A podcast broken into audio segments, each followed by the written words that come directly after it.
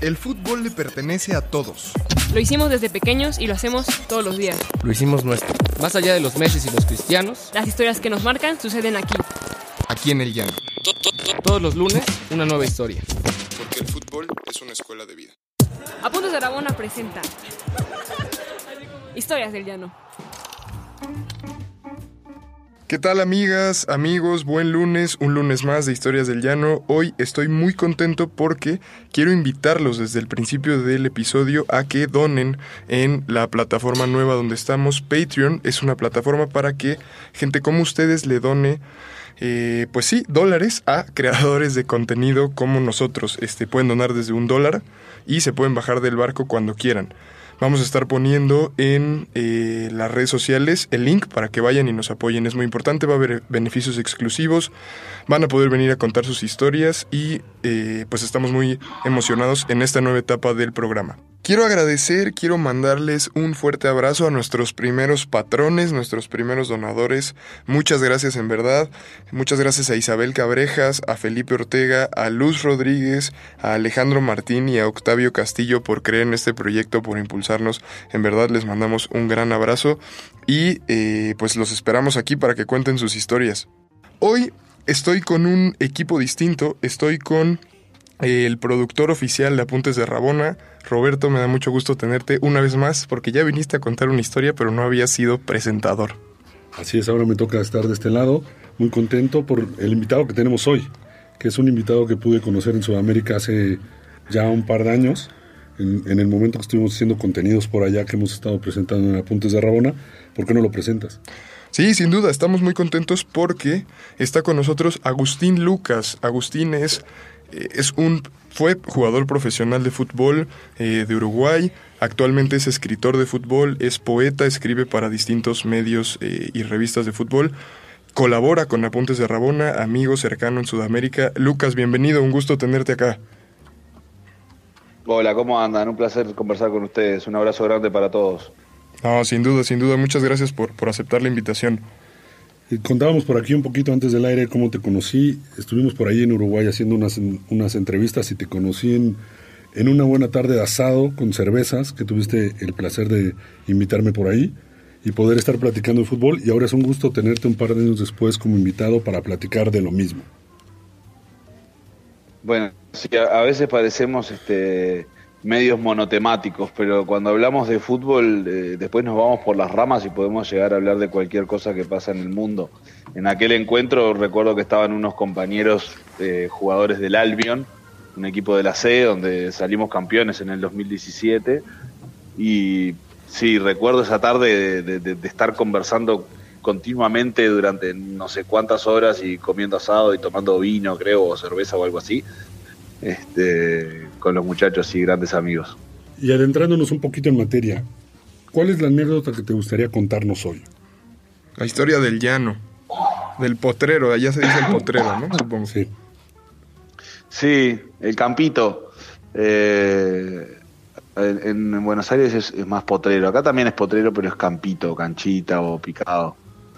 Eh, bueno, lo que estuvimos hablando, y, es una anécdota que, de repente eh, se puede llegar a enlazar con otras dos, y es mi experiencia en, en- en Centroamérica. O sea, para mí esa experiencia fue un punto de inflexión, marcó un antes y un después en, mi vida. O sea, me, sacó de mi país y me, puso lejos y en, un pueblo de Guatemala al oriente, donde no cobré un peso en siete meses y donde está, tuve que, que- o sea, tuve, no, quise seguir adelante, no tenía mucha, mucha opción tampoco, pero bueno, pero quise seguir adelante con ese campeonato y defendiendo esos colores porque los colores al fin y al cabo no tienen nunca nada que ver. Eh, los colores siguen siendo lo- los colores que te toca defender y muchas veces te relacionás desde otro lugar más sentimental. En este caso eran los colores eh, amarillo y verde y rojo de- de- del Jalapa, del Deportivo Jalapa de Guatemala, que hoy existe con otro nombre. Y debido a esa nueva existencia que nosotros perdimos todo tipo de reclamo con el dinero y ese dinero nunca más lo vamos a ver. Este, y bueno, en el recorrido por, por Guatemala me tocó en un momento llegar a jugar un partido con Peñarol en la Mesilla, en frontera con, con México, que cuando llegamos al hotel, o sea, el hotel ya era de esos hoteles, de, esas casonas pintadas de blanco con la piscina bien típica de, una, casa de narco de, de- serie de Netflix.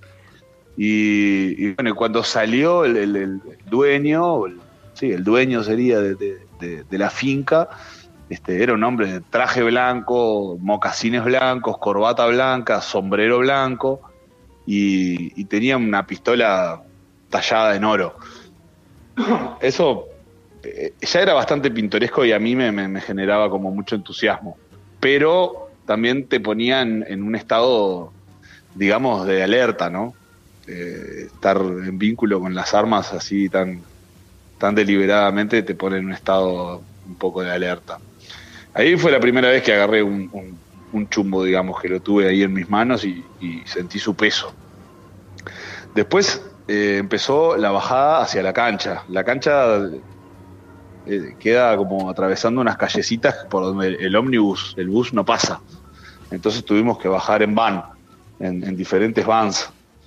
Eh, eh, por callecitas como desde arriba de un cerro, ¿no? Y bajando y subiendo callecitas y metiéndose hasta que llegamos a la cancha. La cancha era, en la cabecera de atrás del arco había un volcán. En la otra cabecera había una especie de, favela, dos o tres pisos de, casa, de casas construidas una arriba de la otra. Lo mismo pasaba en uno de los lados. Este, no había mucha gente, pero realmente el ambiente era hostil. Y en el otro lado había un vestuario que no, tenía ni siquiera agua. Este, recuerdo que fuimos perdiendo 3 a 0 el primer tiempo, había un hondureño que no recuerdo el nombre, pero que jugó muchísimo, al cual le pegué muchísimas patadas. Lo que pasa que el hombre era bastante pizarrero y era tipo eh, los brasileros, viste que los brasileros hacen un par de goles y empiezan a tirar taquitos, rabonas, bueno, todo ese tipo de cosas. Y, y, bueno, hubo insultos de por medio, un montón de cosas. Él, él era el puntero derecho y el 9 era un mexicano, Moctezuma. No sé de dónde habría jugado Moctezuma, pero ahí estaba. Creo que Moctezuma hizo uno de los tantos y el otro hizo los dos. Pero fue de, de, de, de hacha y tiza, como se dice por este lado. Bueno, el segundo en entretiempo, el técnico que era uruguayo nos dijo cualquier disparate por, por lo que estaba pasando, estábamos perdiendo 3 a 0.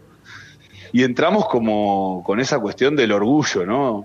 Eh, tratando de, de, de, sacar de donde no teníamos fuerza para pa revertir la situación en, en, ese ambiente tan hostil y tan, tan negativo.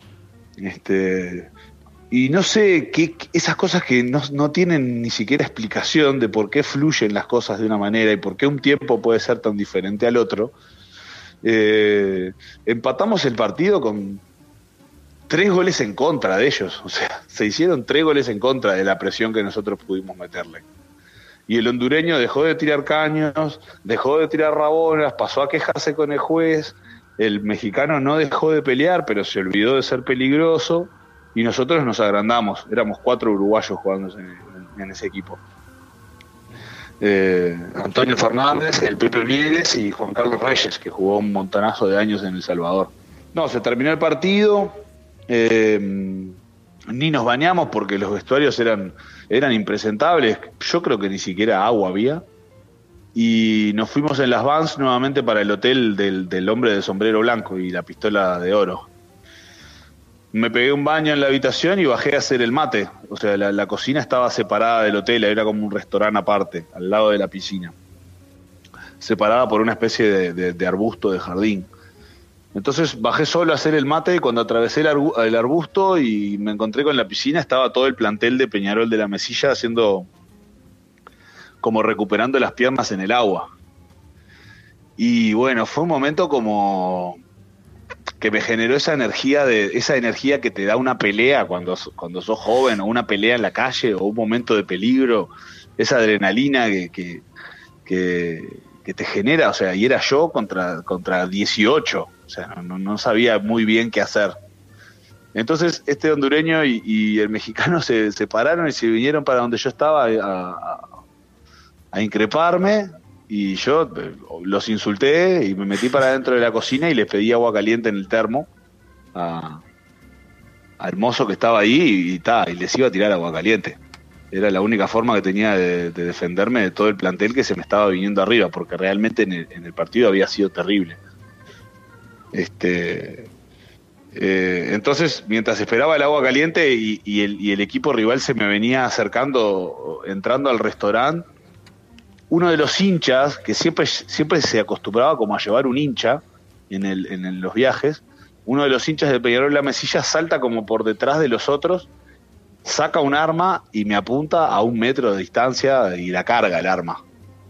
Este, a mí ahí realmente no, no, no, podría decir que fue miedo lo que sentí porque lo que sentí fue paralización, o sea, quedé paralizado, sentí que realmente me iba a pegar un tiro. En ese momento bajó mi compañero de habitación uruguayo, como porque vio todo el tumulto, con el hincha que también nosotros llevábamos, y entró por la puerta como discutiendo y puteando y como que todos miraron para ahí y el cocinero me agarró del cuello y me, me cinchó para dentro de la cocina y me sacó por la puerta de atrás. este me hizo zafar el, cocinero en realidad. Ahí quedó mi amigo con el hincha nuestro en plena discusión y, terminamos saliendo y tuvimos que salir con custodia del hotel después hasta el, hasta el ómnibus que nos esperaban unas 13, 14 horas de viaje hasta, hasta Jalapa. Eso fue, fue para mí un, momento como de, de lejanía, de extranjería, de peligroso, digamos, eh, violento, una, una cosa como... nunca me había pasado y nunca me volvió a pasar una cosa tan, tan explícita con, con un arma como que te la carguen a, a un metro de distancia. Uf, uf, son de las historias aquí escuchadas más, más duras, más tensas. Ni siquiera puedo imaginar lo que has de haber sentido. Eh, yo preguntándote qué, división era, eh, qué torneo era, eh, o como... Sí. No, era primera división, primera división y era torneo... Y sería torneo apertura de primera división de Guatemala. Ok. O fuerte, fuerte la experiencia. ¿Y ahí te quedaste todavía un tiempo en Guatemala? Estuve como siete meses. Después pasó algo re loco también cuando fuimos a jugar contra Zacapa, que es un cuadro también de allá del oriente, una especie de clásico. Y no pasó nada en especial. Así había un ambiente también bastante turbio, pero al otro día en los diarios salió que en las afueras del estadio había habido problemas con la policía y había muerto una niña de seis años con él, de un tiro. O sea, te tocó un ambiente este, fuerte en Guatemala. Pero está, fue.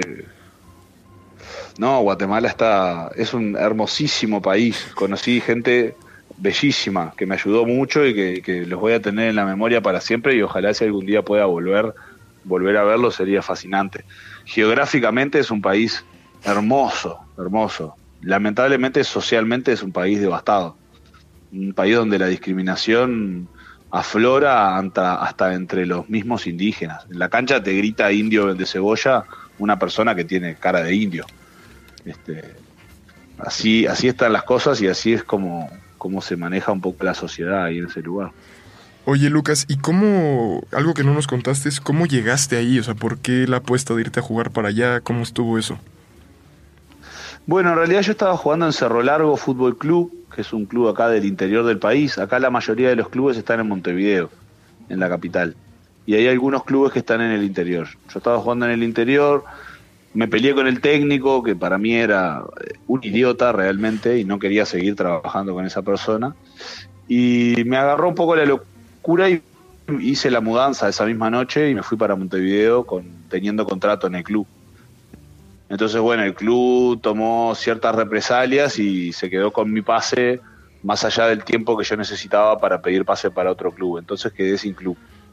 Y la única opción que surgió era viajar a Guatemala y jugar seis meses o un año a ver qué, podía suceder. Supuestamente en principio el, dinero no estaba tan mal, pero después no vi ni un peso.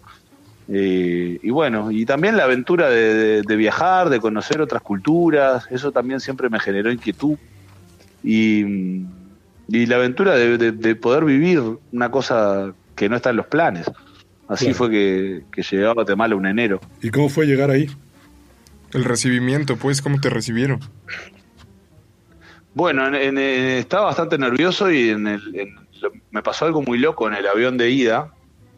Iba con Pepe Mieres, mi, mi compañero al mismo equipo, y en, Costa Rica, eh, no, en, Perú nos separamos. Estábamos en el, en el aeropuerto de Lima y nos dijeron que teníamos vuelos distintos. Mi compañero tenía un vuelo por El Salvador y yo tenía vuelo por Costa Rica.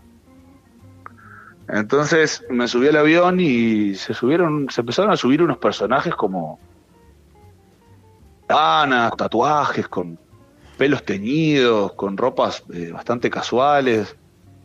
Y se me sentaron uno, uno a cada lado. Yo quedé en el medio de, de estos valores y agarré y le pregunté, ¿ustedes quiénes son? ¿Qué hacen?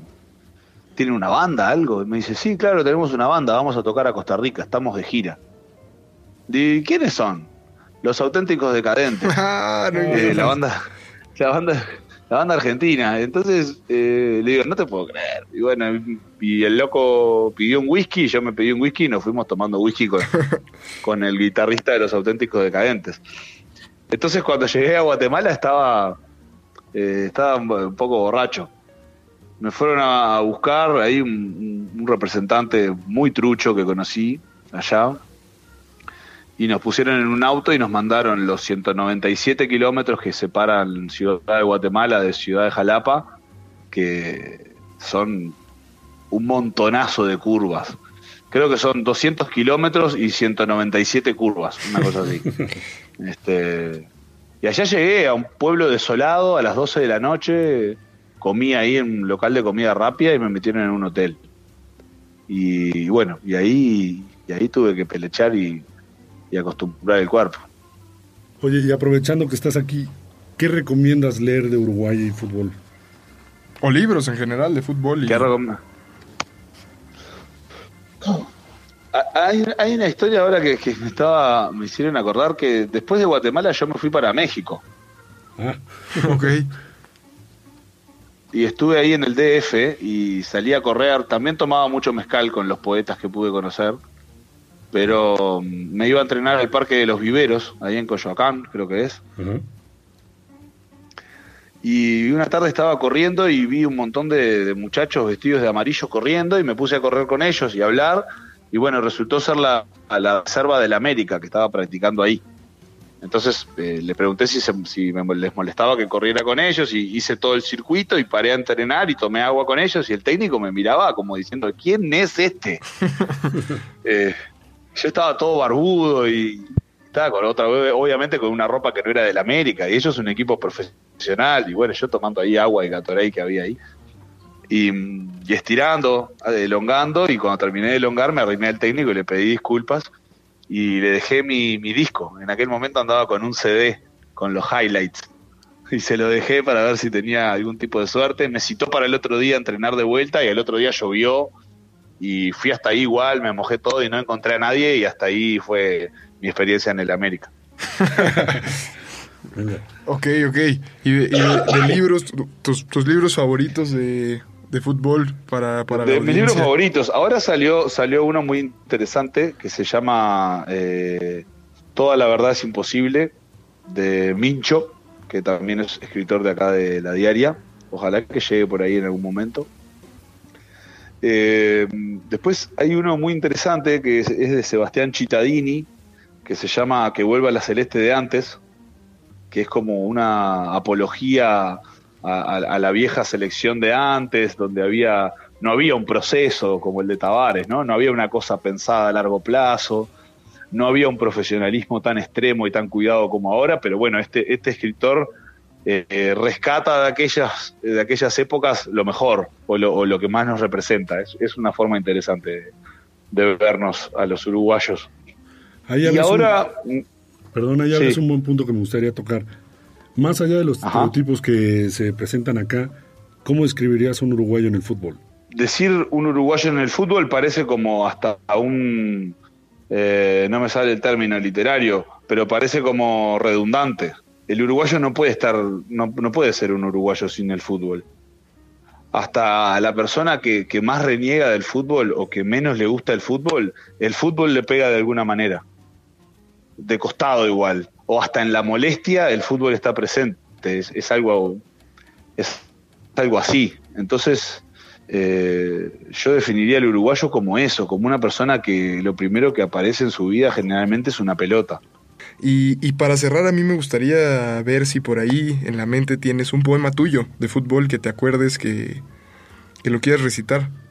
Eh, bueno, bueno este, hace poco, hace poco eh, escribí un poema para hacer un video poema, o sea, que, que, lo que exigía era que sea un poema nuevo y que el poeta lo viva, no solo que lo diga.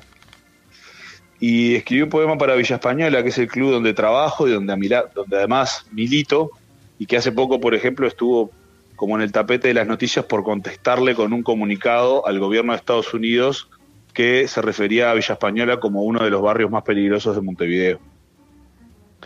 Entonces, eh, el poema habla de cómo yo soy hincha de Miramar Misiones y me crié ahí, pero hoy en día estoy en Villa Española y, y de alguna forma eh, amo a Villa Española también, aunque sea hincha de Miramar Misiones. Eh, eso es un poco de lo que se trata. Y, si lo tienes por ahí y dice más o menos así. Dice más o menos así.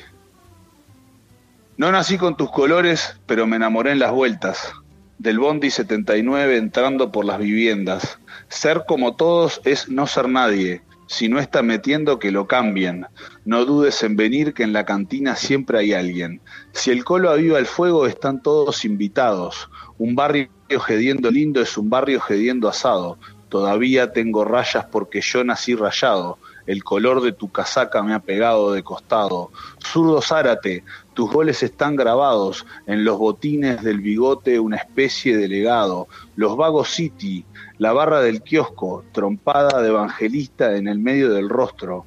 Pocho Porcal, peca bono, si la vida es uno mismo, uno mismo son los otros. Bocha, pasar el aviso al gordo, que saque un chorizo, dale, que empieza el partido, fuegos, que quedan prendidos, la pelota en el piso y la mente en calma, lo que siente el corazón yo lo pongo en palabras, se corta el habla, se derrite la escarcha, la vida es una sola y se juega en la cancha, el partido de hoy es la revancha. Gordo, sacame un chorizo, bocha, pasar el aviso, dale, que empieza el partido, fuegos, que quedan prendidos, fuegos que quedan prendidos.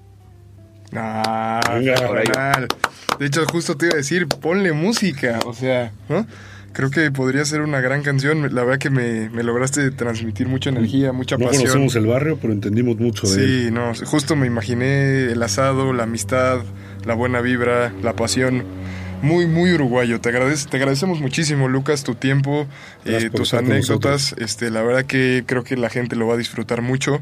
Y, nada, estamos en contacto. Es tu casa, es tu medio. En cuanto quieras colaborar, acá estamos.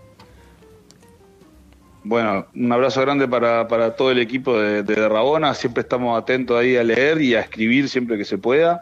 Y ojalá nos veamos pronto por allá por México o por acá por Uruguay. Siempre lo estamos esperando con el fuego prendido. Eso tengo por seguro, Lucas. Muchas gracias. Abrazo fuerte hasta allá. Un abrazo grande. Nos vamos, queridos podcast escuchas. Creo que hoy escuchamos algo distinto. Eh, por ahí sé que Roberto también se va a las bodas vestido de blanco, de sombrero. no, mentira. Escúchenos todos los lunes a las 7 pm. Estamos en Spotify, en iTunes, eh, en el sitio web y no se olviden de donar. Nos vemos. Hasta luego. ¿Quieres más historias? Síguenos en todas nuestras redes sociales como Apuntes de Rabona para ver el mundo desde el fútbol.